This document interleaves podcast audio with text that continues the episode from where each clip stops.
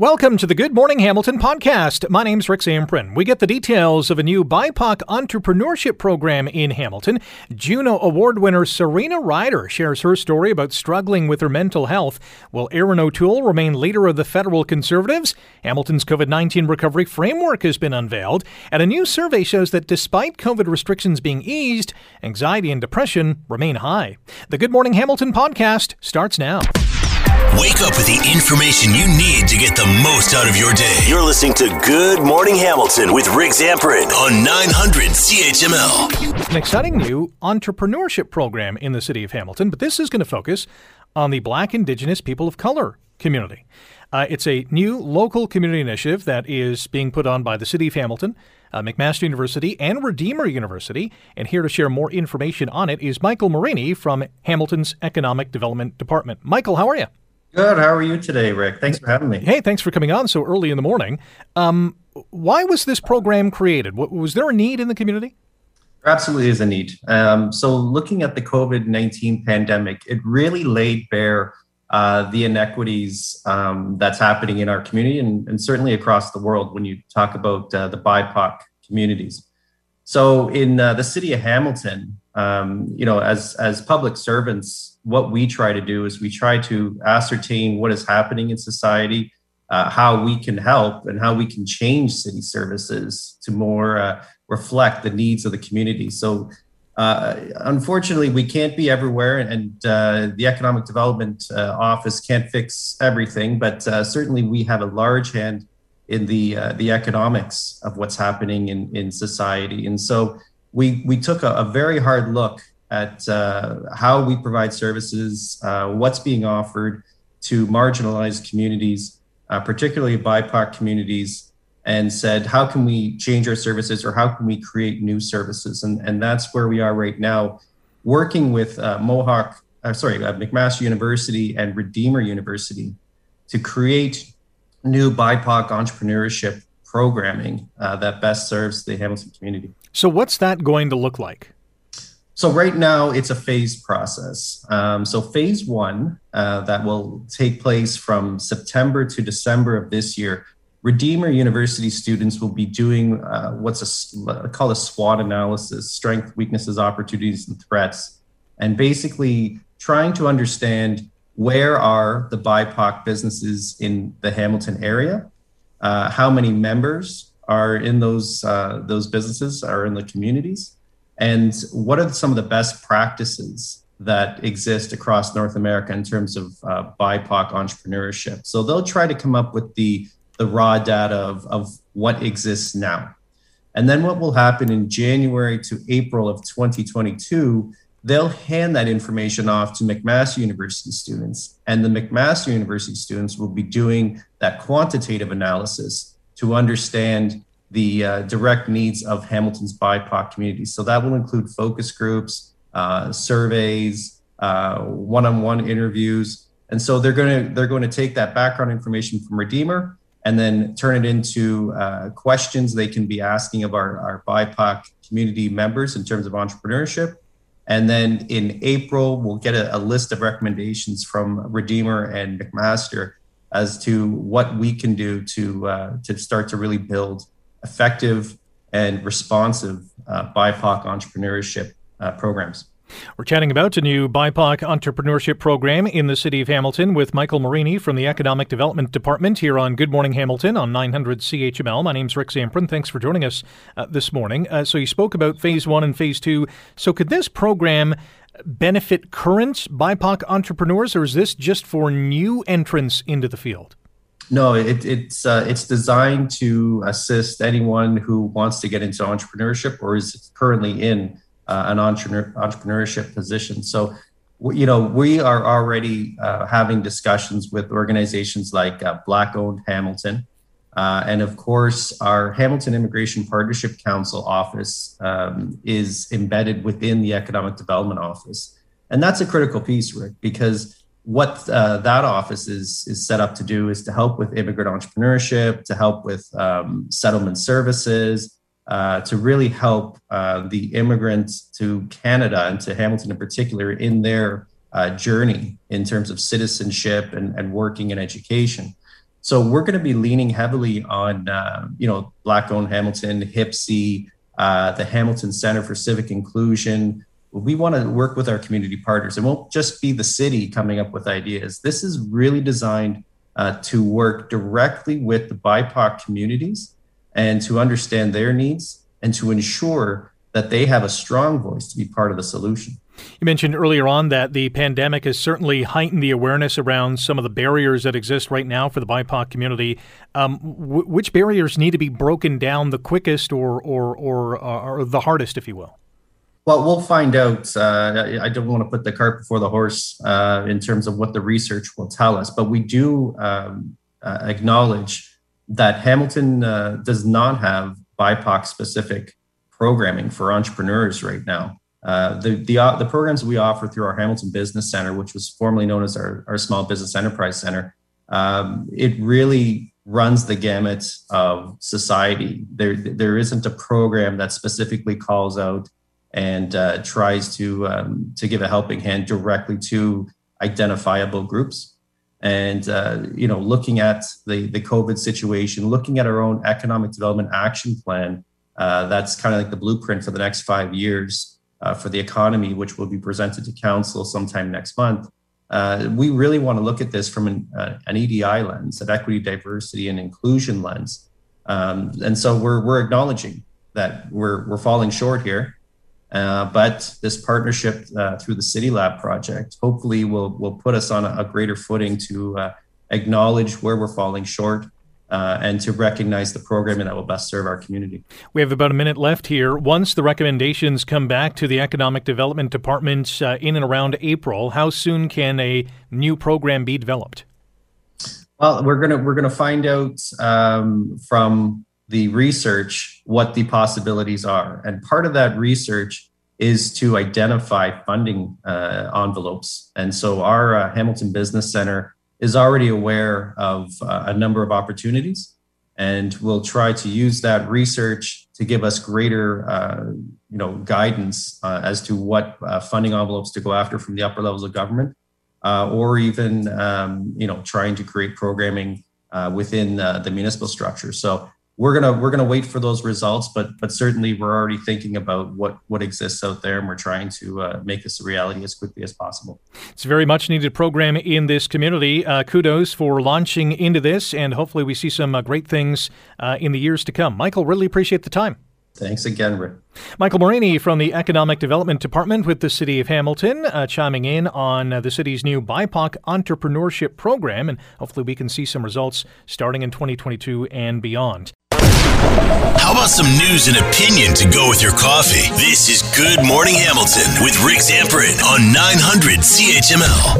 The 9th annual Mental Health Morning in support of the St. Joseph's Healthcare Foundation is on tap on October the 7th. It's going to be held virtually and will be headlined by keynote speaker, Juno Award-winning musician, and mental health advocate Serena Ryder. And the singer-songwriter joins us on Good Morning Hamilton to share her personal mental health journey. Serena, you have an extraordinary story to tell. Can you share some of it with our listeners today?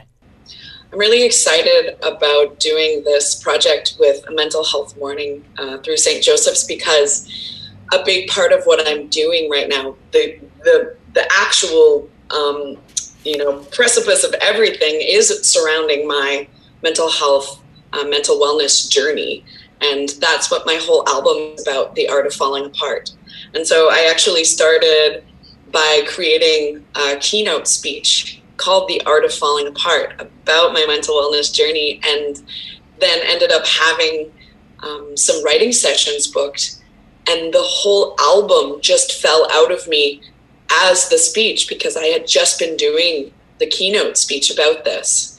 And so it was a really interesting experience, because I went into the studio with this almost already created album, and the part about being able to do this mental health morning is that I get to not only share my journey of mental wellness, but also I get to perform a bunch of the songs from the record and tell everybody what is the message and the story behind those songs. So it's a really awesome opportunity for me to kind of marry you know, that keynote and my story with the actual songs. So I'm so looking forward to it. The Art of Falling Apart is a great title that I think everyone can relate to, because we've all fallen apart at some stage. When you were falling apart, how did you drag yourself back to what you've become today? Well, that's kind of the whole part of the journey for me, is there was no dragging. And finally, I was able to see that those uncomfortable moments and those very... and it's saying uncomfortable moments when it comes to mental wellness is just a blip on the map, because it's profoundly painful what so many of us go through. But there was a wisdom that I discovered that if I allowed myself to find trust in myself, in knowing that my symptoms were actually messengers telling me a wisdom that I needed to know in order to go forward and to transform, instead of shutting them off, I was able to sit in those uncomfortable places. And that's how transformation happens, right? If you look at, you know, the birth of a butterfly, what it has to go through in order to become that butterfly is it goes into a cocoon. So let's think of that cocoon as depression. Let's think of it as, you know, falling apart. The butterfly actually turns into ooze and falls apart inside of this cocoon. And I feel like so many people are so scared of that because the other people around them are reflecting their fear onto them, saying, oh, we want you to be better. We want you to be good. We want you to be okay. And of course, they're doing it from a place of love, but they're also doing it from a place of fear, because seeing somebody fall apart really is scary, especially when you love them. You want them to be okay. But a huge part of transformation, and the only way to actually transform, is to fall apart. So if someone were to go and try and help that butterfly out of the cocoon, or, you know, the butterfly stopped mid turning into ooze, it wouldn't become the butterfly. And so that is the essence behind, you know, this whole journey for me, has been allowing myself to really be in that place of uncomfort, because I know what comes after now. I know what comes after, and that transformation is priceless. And the only person that can allow that transformation to happen is you. You are the only person that can do that. And so mental wellness, from my experience, means trusting myself. What did you learn about yourself in terms of becoming vulnerable, or allowing yourself to become vulnerable, trusting yourself, knowing that there is a light at the end of the tunnel? Some days it might not be as bright as you were originally hoping. Talk about that day-to-day or that week-to-week kind of metamorphosis of becoming that butterfly. Yeah, so mental wellness is definitely not a linear journey. Mm-hmm. And so what I've learned is that there are no steps and no order. There's steps, but there is not an order. And each step is different for every person.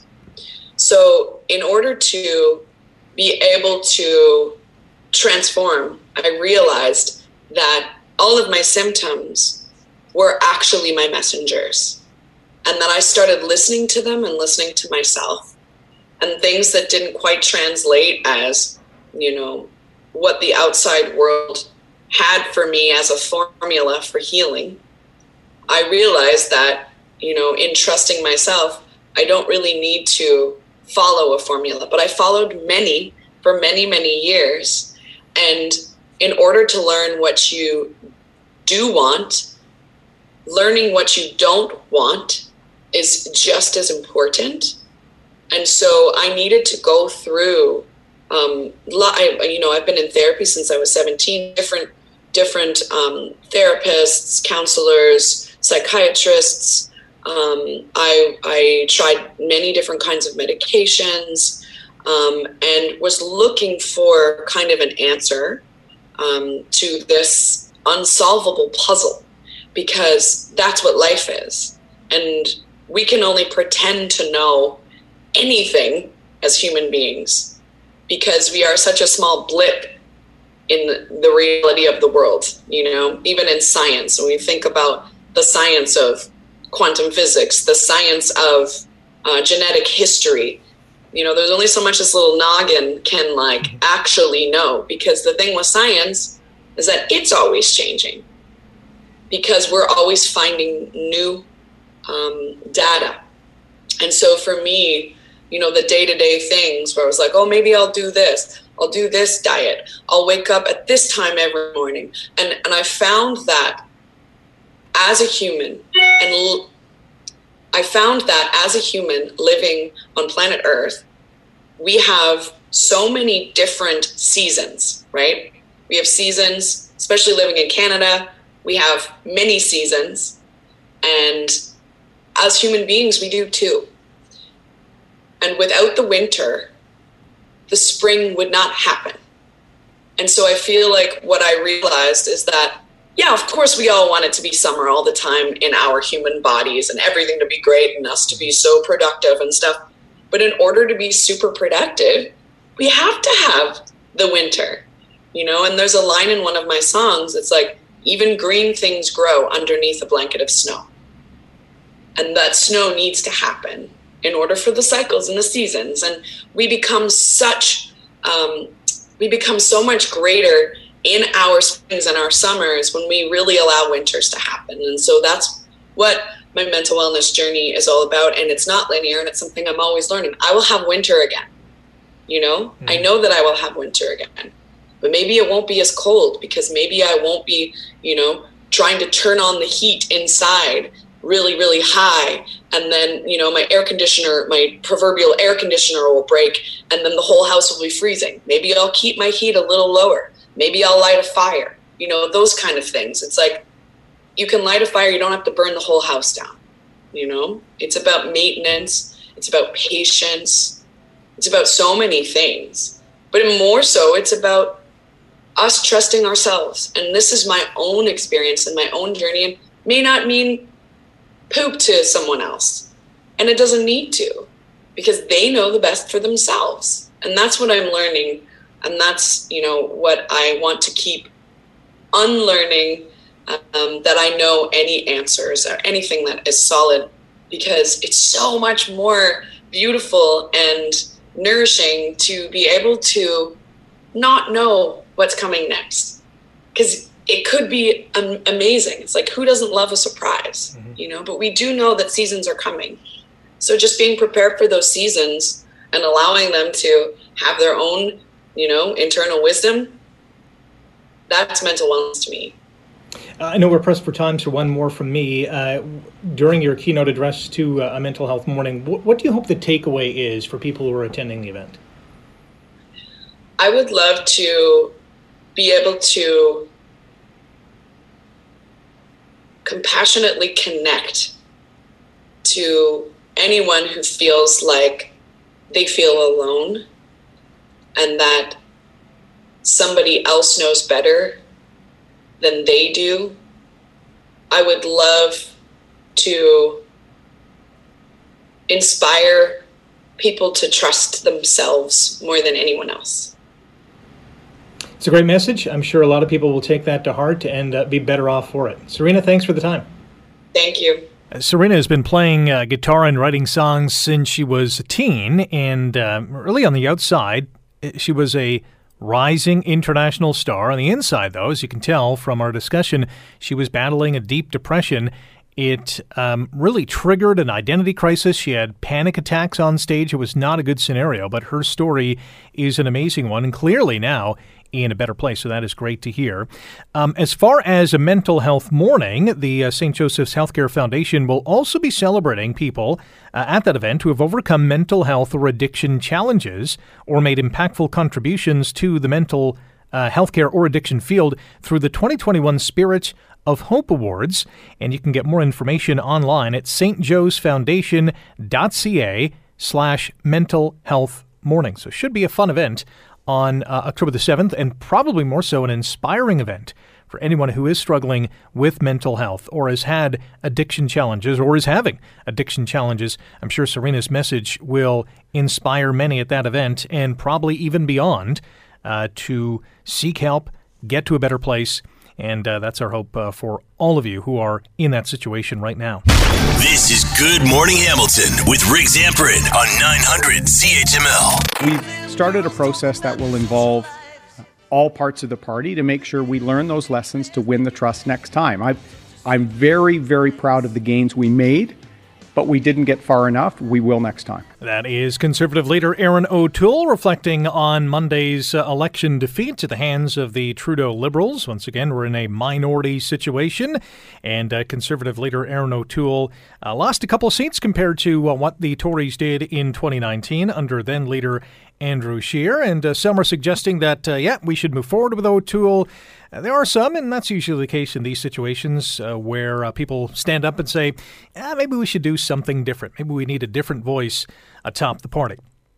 David Tarrant is Vice President, National Strategic Communications with Enterprise Canada and former communications strategist with Prime Minister Stephen Harper's office, and joins us now on Good Morning Hamilton. David, good morning. How are you? Hey, good morning, Rick. Hope you're still dry. We're trying to get there. It's a tough situation for sure with the deluge of rain we've gotten over the last little while. I know you don't want to lurk too far into the weeds here, but did Erin O'Toole do enough to save his job? He has a fight on his hands, Rick. I mean, he's I think he's entitled to try. I mean, in your lead-in, I think you summarized it quite well. He made a deliberate strategic best to move the party in a more progressive direction on a variety of issues that are actually near and dear to the hearts of many Conservative voters, and that bet didn't pay off. And so there's going to be a lot of people within the Conservative Party who said, we were told that we were too hardcore, we were too extreme in 2019. We gave a lot of rope to a leader to move us in a more quote unquote moderate position. We actually did worse, and certainly there's things about Mr. O'Toole's campaign he can be proud of. I thought some parts of the platform were very thoughtful. I thought his campaign was disciplined, but that fundamental equation is going to be a really, really tough situation, and he has some hard questions he has to answer if he wants to hang on to his job. We had a political science professor on the show the other day that basically said, O'Toole's strategy was to get a little bit closer to the center and not far right as the party has been in an effort to, realize that some votes might be lost on the prairies, but that strategy will translate into far more votes in voter-rich Ontario and maybe other places like BC and even Quebec. That plan didn't work for this election. Long-term, could that work? I mean, there's smart people who say that it will. I do find it interesting that, there's lots of discussion and debate about the wisdom of Mr. O'Toole's approach. And certainly I see a lot of journalists and pundits and commentators who quite clearly are not conservative in their disposition, saying we should give this guy a second chance because Mr. O'Toole is the kind of conservative leader they've been kind of pining for a long time. But there's a different debate within the Conservative Party about whether people agree with Mr. O'Toole's positions. There's a lot of people, conservative voters, not just conservative members, but conservative voters, who vote for the Conservative Party precisely because it's the one party that social conservatives vote at home in, or the one party that didn't make you feel like you're an environmental vandal or opposing a carbon tax. As you move further away from those positions, and if those people stop feeling at home in the Conservative Party, well, for every one voter Mr. O'Toole loses on, say, the right side of his big tent, we have to find two more on the other side to come into it, right? A lot of the math people are talking about growing the Conservative Party really implies that the people who are, say, on the more conservative side of the party are happy to stay in a tent when the issues are near and dear to them are not just being moderated or being abandoned. And so the electoral calculation there, I think, is a little more complicated than some of the commentators are giving it credit for. Our guest is David Tarrant, Vice President, National Strategic Communications, Enterprise Canada, also a former communications strategist with Prime Minister Stephen Harper. How big of a concern to the Tories is the PPC? It's not insignificant, Rick. The degree I hear different opinions from different folks. Like I'm a political nerd. I do a political nerd's Day after election, I went through and looked at riding-by-riding results, and I found a couple of places in Ontario and a couple places in Canada were clearly the PPC vote cost the Conservative seats. I think I found 5, maybe 6. Someone said Timmins might have been the 6th one. Like Niagara Centre, clearly the PPC cost the Conservative seats in Niagara Centre. Kitchener-Conestoga, same way. You know, then you go to Edmonton Centre, and there's a couple of seats in BC where the PPC vote clearly cost. But then it kind of gets harder. So I'd want to say maybe there's clearly 6 seats in Canada where the PPC splintering cost the Conservative seat. So not insignificant, not enough to materially change the outcome of the election. But I suppose I would say had those 6 seats gone to Mr. O'Toole, then we wouldn't be saying, oh, you underperformed compared to Andrew Scheer. He would have 4 or 5 more seats in his win column. So it's not insignificant, but certainly I don't think it's material to the impact of the election on Monday night. On the surface, you are right. You know, 125 looks a lot better than 119, that's for sure. As far as the other parties go, NDP leader Jagmeet Singh appears to be safe. Green Party leader Annamie Paul is probably on the way out. Am I reading the tea leaves correct? Yeah, I mean, the Green Party is, I think, the saga with Ms. Paul, who is personally an impressive person. And the genesis of Ms. Paul's leadership troubles, I think, were based on her making an impressive stand where the Green Party has an anti-Semitism problem. And she made a stand to try to ensure the Green Party wasn't a home for anti-Semitic views. She did it, however, in how that unfolded, 2 problems involved. I think she showed a less than delicate leadership touch in managing a disruptive and unruly caucus and leadership structure of our party. And that certainly cost her as well. And there's the fact as well that institutionally, the party, the Green Party itself, has proven to be completely dysfunctional. And you know, I think part of that might go back to her predecessor, Miss May, who, you know, while she was kind of putting the Green Party on the map, the Green Party more than ever seems to have been built as a personality vehicle for Miss May, because structurally and institutionally, the way this party, which actually should be, you know, be in a moment of growth, had succeeded to you know, quite publicly and visibly commit suicide on the public stage is really quite shocking. So that's the other thing. Both the party and Ms. Paul have issues they need to reconcile. Got about 30 seconds. Liberal leader Justin Trudeau wins a minority. Is it time for his cabinet to be shuffled around?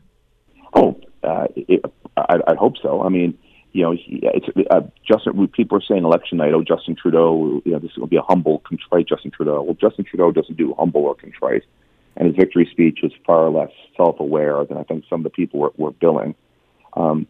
Either he recognizes he's been sent a message on Monday night or not.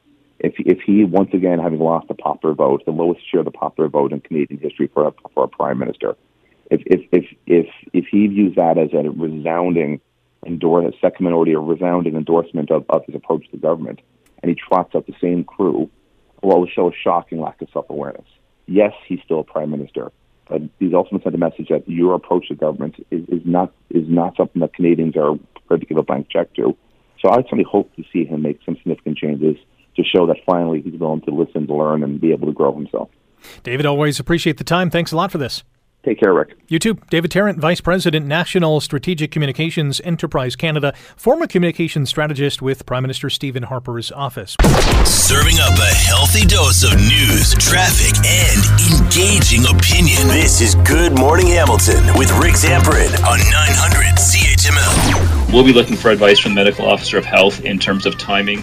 What we don't want to do is bring staff back too early and then have to send staff back home again, and the disruption that would cause. So that's an important consideration for us. That is Emergency Operations Director for the City of Hamilton, Jason Thorne, talking about the city's new return to the workplace plan, which is also being implemented throughout the private sector as well. As you know, if you're in a workplace, whether it's a bank or whatever that workplace is, there is a return to workplace plan in effect or being developed as we speak.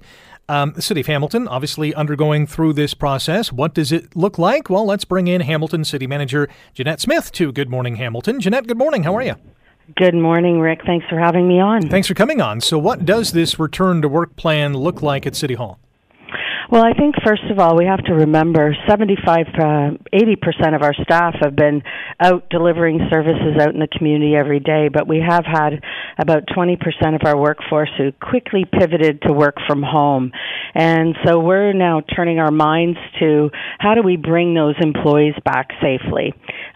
What do we look like all employers, around health and safety, around physical distancing in the office, capacity limits in smaller spaces. We have to look at technology. A lot of our buildings have been sitting quiet, and we need to get the technology all hooked up again. And also in terms of getting our facilities ready, things like ensuring the HVAC systems are operating properly. So we're kind of looking at that from all three lenses. Safe to say that not all 20% of those who are working from home want to come back or will be able to come back?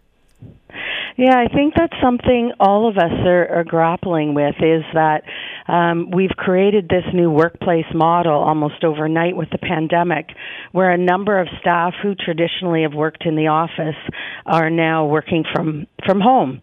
And so we've recognized that for some employees, working from home, they can be just as productive, and for some, it's a great way to find that work-life balance.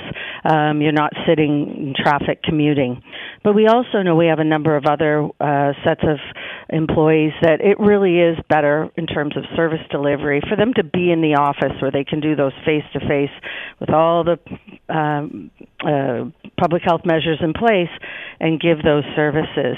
And then there's some other employees that we know they have to work collaboratively with their peers and passing things back and forth, and some of that is easier to do in person. So we're going to be going through and having conversations between our supervisors and our staff about what workplace, coming back to the workplace looking like, and what workers may continue to work from home. How much feedback have you received from city employees? Well, we started as we worked out this model. We had, I've never seen so enthusiasm. Our director group volunteered to do focus groups and give us input, and we've certainly had one-to-one feedback from our employees. We do every 3 years, it's called an Our People Survey, where we go out and survey all our employees, and so that survey is currently in place. We're going to have all that feedback. I've been certainly looking at some feedback that other municipal governments have been getting, where for some employees they really want to come back. They miss the interaction with their colleagues and it's easier. And for others, and we've seen it here, our sick time's gone down and they felt their mental health was better because they can balance work and family demands by working from home. So we've had a lot of input so far. It's been at an organizational-wide level, and now we'll have to start talking about it work unit by work unit. We're getting a glimpse of Hamilton's COVID-19 recovery framework with City Manager Jeanette Smith here on Good Morning Hamilton on 900 CHML. What's going to be the biggest hurdle in implementing this plan? I'm not sure I'd say there's one biggest hurdle. I think what we will definitely be doing is having all those conversations. Change is always hard for people, and so it'll be, for some, it's not happening fast enough. They want to get to the workplace, but we need to do a staged approach, building by building, and getting those HVAC systems and the technology all hooked up and the protocols in place will take a bit of time. So I think for some, it'll be happening too fast, and for others, it's change again, because we've been in this pattern of working for 18 months now, and so it'll be a change going back to pre-pandemic. I know there's a lot of City of Hamilton workers who listen to this radio station, and we do thank them for the support. There's a lot more, normal citizens or general residents of this city who listen to the show as well, and they're wondering, well, how is this framework going to impact us? How are residents going to be impacted? I think one of the things you have to remember, one of our key priorities is we want to ensure we're continuing to provide the best service to the public. Our employees, that means a lot to them. I have seen employees go above and beyond during that pandemic to make sure our services continue. So for the public, We will ensure there's no negative impacts for the types of changes we're doing, and we also continue on a regular basis get feedback. I think one of the things we did during the pandemic is push some of our services to be offered online, and that's consistent with how we live our day-to-day lives now with interacting with banks and stores, and we want to continue to provide that option to our residents, because for some, it's more convenient for them to do some of the services with us after hours when they've got more time. So we're going to continue to do that. And I think for the employees that are listening, I just also have to say thank you to them. They really have stepped up. Some employees were redeployed to work at a vaccination center, something they'd never done before in terms of logistics or managing the personal protective supplies, etc. They really have stepped out the pandemic, and I want to thank them. Last question for you, City Manager Jeanette Smith here on Good Morning Hamilton. Is there a timeline for this framework to be ending anytime soon? Well, in terms of bringing the employees back, we're really watching what's happening with the Delta variant. We do know being indoors is one of the higher risk areas. And we also know in the workplace it's higher risk because we feel so much comfortable with our colleagues for work that we sometimes forget that physical distancing and all want to go in the lunchroom together at the same time and take our masks off to eat. So we're going to watch the numbers, continue to get advice from our medical officer of health, continue to look at what areas of those 20% of staff working from home that they are experiencing some challenges in delivering the service and prioritize those to come back. So we don't have a date. We committed to give our employees some advance notice because people have arrangements on childcare and drop-offs, and we want to give them chances to make those arrangements. And we'll start letting the public know when that happens, if anything is changing. Lastly, does every city employee who comes back to City Hall or any of the other facilities in the city have to be fully vaccinated, and will medical exemptions be accepted as well? Yeah, back in August, we made the decision to have mandatory vaccination verification for all our employees because truly we're seeing that vaccination is the way to go. It's the one way we're going to live with this virus or get out of this pandemic. And so health and safety is a key priority, both for our employees and our community residents and businesses that we interact with. So employees had a deadline last week to submit their vaccine verification. For those that didn't, and we did get 67%, and of those, 97% are vaccinated. We're having some education sessions this week, and then we'll have other deadlines to submit vaccine verification. And for those that aren't vaccinated, do not have medical exemptions, they will be required to do regular testing before they can come onto the workplace. And we're not unique in that way. We're seeing it for other employers, as well as things like the Tiger Cats and the Blue Jays to go out. Definitely. Jeanette Smith, thanks for the time today. Enjoy the rest of your day. Thank you very much. Have a great day and stay safe. You too. Jeanette Smith, City Manager, City of Hamilton, giving us some info on the city's COVID-19 recovery framework. Wake up with the information you need to get the most out of your day. You're listening to Good Morning Hamilton with Rick Zamperin on 900 CHML. Rain, rain, go away, come back another day. That's the song, isn't it? Well, it's not going away anytime soon, at least, looking out the window, still coming down. It did taper off late last night. I was hosting the fifth quarter here on CHML after the Ticats game, and coming in, it was obviously extremely wet. Watching the game being played in Ottawa, very wet there as well. And but leaving home at around 11:45ish late last night, it had tapered off, so that was good. So I'm just thinking, coming into work this morning, the rain was gone, but no, it started raining again. And it has been a weird and wild weather September. First day of fall was yesterday. Really hot in the beginning of the month. Now the deluge of rain has come. What is going on? Well, let's ask Global News Chief Meteorologist Anthony Farnell, who joins us this morning on Good Morning Hamilton. Good morning, Anthony. Good morning. Yeah, you said it. It has been just a wacky September from the severe storms earlier, the warmth, the electricity that was in the air, and now just to start fall, this incredible rainstorm that has left some places under about a month and a half worth of rain in less than 2 days. So can we call this abnormal for September?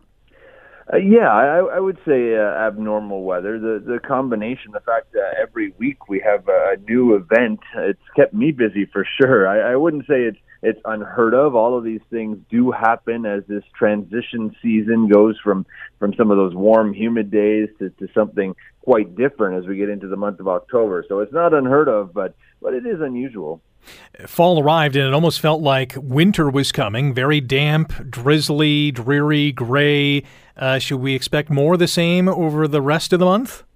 Well, for the rest of this month, yes. I am expecting it to be a little bit cooler than what we're used to. We're going to see some more rain, nothing like this, but at least showers in the forecast every couple of days. But I don't think we're done with the warmth, the above-normal temperatures, and the beautiful sunshine. I do have it coming back, and I think, as of now at least, October is going to turn out to be a great month. Everybody that loves those crisp days and the beautiful changing colors. I think we're in for a nice stretch before we do eventually turn into this more wintry pattern, but that's way down the road into mid-late November. Yeah, we don't want to think about that right now. We're dealing with the rain. Forget about the snow for a second. We're in discussion with Global News Chief Meteorologist Anthony Farnell here on Good Morning Hamilton on 900 CHML. So how much rain did we get? I mean, I was following your tweets all day yesterday, and there's 80 millimeters here and 60 millimeters there and nearly 100 millimeters in other places. That's a lot of rain, isn't it? That's a lot of rain falling in a short amount of time. And if you do a drive today and if you go past just farmers' fields, you'll just see inundation, just basically rivers and lakes where there wasn't anything before. We did luck out that it wasn't overly wet before this. So the first half of the rain event just absorbed into the ground, which is what you want to see. And then as it intensified yesterday afternoon and evening, that's the water that's going into all of the rivers and streams and lakes. And we do still have flood warnings in effect for many areas today. So if you're out on the roads, just be a little bit cautious. You don't want to travel anything that's underwater. And it takes some time for this rain runoff to get into some of those bigger tributaries and then eventually into Lake Erie and Lake Ontario, which is going to happen between now and the end of the weekend. So where and how did this storm system develop? Well, it was a unique set of events. We had just a beautiful stretch of weather last weekend into early this week. Humidity started to build. And then we had this cold front that was moving along until it reached basically London, Hamilton, into Oshawa, and then it completely stalled. So you had this chillier air, north winds, and at the same time, all of this tropical moisture, the remnants of what was Nicholas, that was a tropical storm down in the Gulf of Mexico, that got thrown into the mix. So we also have this upper-level low that's still spinning over Michigan right now. So that's all playing a role, and that front was really the focus for those heavy rain totals. And I think when everything's said and done, we're going to have a few weather stations, especially west of us, that end up with about 150 millimeters of rain, and that is just crazy amounts that would cause some flooding.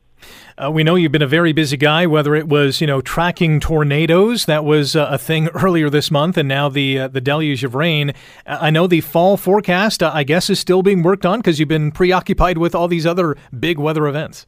Yeah, and part of it was actually this election. I didn't have the resources, the camera to go shoot anything. So it all kind of plays in, but it's been a busy month for everybody in the newsroom, the radio business. And yeah, I am still working on those details, but I can tell your listeners right now, you guys are excited. This is going to, as I mentioned, be a much nicer October. I think we're going to see things calm down. We're going to get a lot of sunshine and milder than normal temperatures. And then as we go later into the season, so mid, late November, I do see this turning in a pretty harsh way, and I'm thinking right now that December is a month that sees quite a bit of snow, quite a bit of cold, and it's really unusual because we haven't had cold Decembers of late. So this is something that a lot of the signals, when we look at ocean temperatures and jet streams and just past hurricane seasons and patterns, they all have been pointing to this harsh start to winter, and then it relaxes as we get into January. But now we're getting way ahead of ourselves. Yeah, we'll take it one at a day at a time. And I know the bad weather is on the way, but that's not for a little while at least. Anthony, always appreciate the time. Enjoy the rest of your day. Great, you too. Anthony Farnell is chief meteorologist at Global News, and yes, that fall forecast will come out, I'm guessing, within the next week or so, unless, something really crazy happens weather-wise, but that's really been the thing this month. That's just been a wild month. The really hot and humid conditions earlier this month, the tornadoes, whether it was in Lucknow or Barrie towards the end of August, and now this ultimate rain event. And I know flooding might be an issue for some homes and some residents. If you are experiencing some of that, certainly call the city or your local official who can, deal with a leaky basement or whatever the case is. And hopefully you're on to better things down the line. How about some news and opinion to go with your coffee? This is Good Morning Hamilton with Rick Zamperin on 900 CHML. Interesting survey by the Mental Health Research Canada, and it surveyed just over 3,000 Canadians back in August, and it found that despite the easing of COVID-19 restrictions over the summer months, our heightened pandemic anxiety is still there. So anxiety, depression still remain high despite those easing of restrictions. Let's bring in our next guest to chat about this, Dr. David Dozois, the professor of psychology at Western University and a member of the board of directors for Mental Health Research Canada. Dr. Dozois, good morning. How are you? Good morning. I'm well. How are you? Not too bad. Should we be surprised at these results? Well, they're alarming for sure. Just to give a bit of context, we've done about 8 polls now with Mental Health Research Canada, and they've been conducted every few months, trying to get a sense of the mental health of Canadians through the pandemic. And in our first poll, we found that anxiety, basically quadrupled from about 5% to 20% of people who said anxiety was high to extremely high. And that's basically maintained, throughout the different polls we've done, even though, restrictions are lifting, it feels like we're getting a bit of a glimmer of hope. Same with depression. It doubled in the first poll from pre-pandemic to when it started, from 4% to 10%, and has basically been slowly, increasing bit by bit as the pandemic has continued.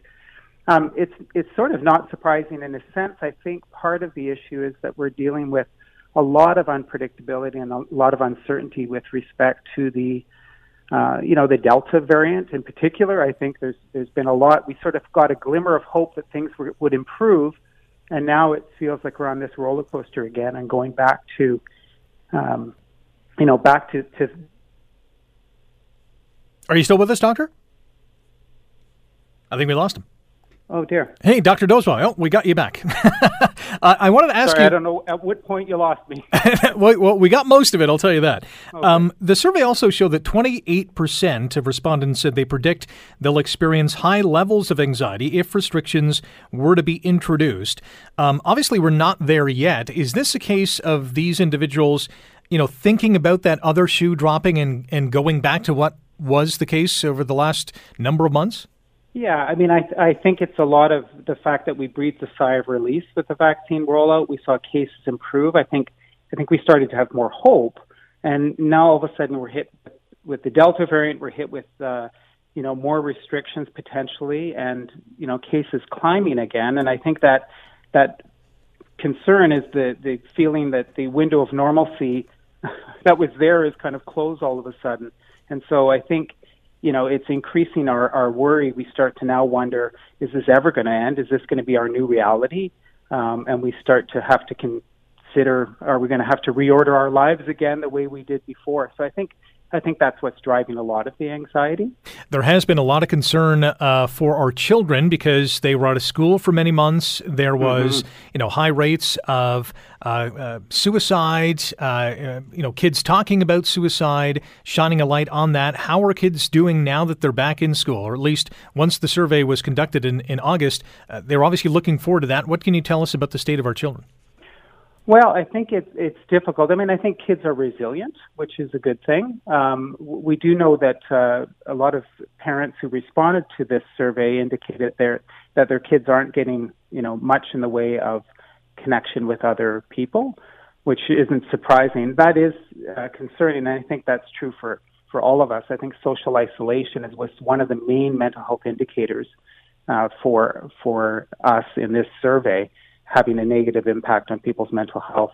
And that's been consistent throughout the poll, that social isolation, really feeling like we're not connecting with others. And the fact that virtual connections, which had a positive impact early on in the polls, is now really losing its effect. I think we really do need and crave belonging and connectedness and physical, touch and interactions with other people. And I think kids are experiencing something similar to that as well. Should also note that the survey shows that more and more Canadians are reaching out for mental health help, which is good news. Dr. Dozois, we'll have to leave it there. We're out of time, but thank you very much for joining us and shining a light on this important topic. Yeah, thanks for having me.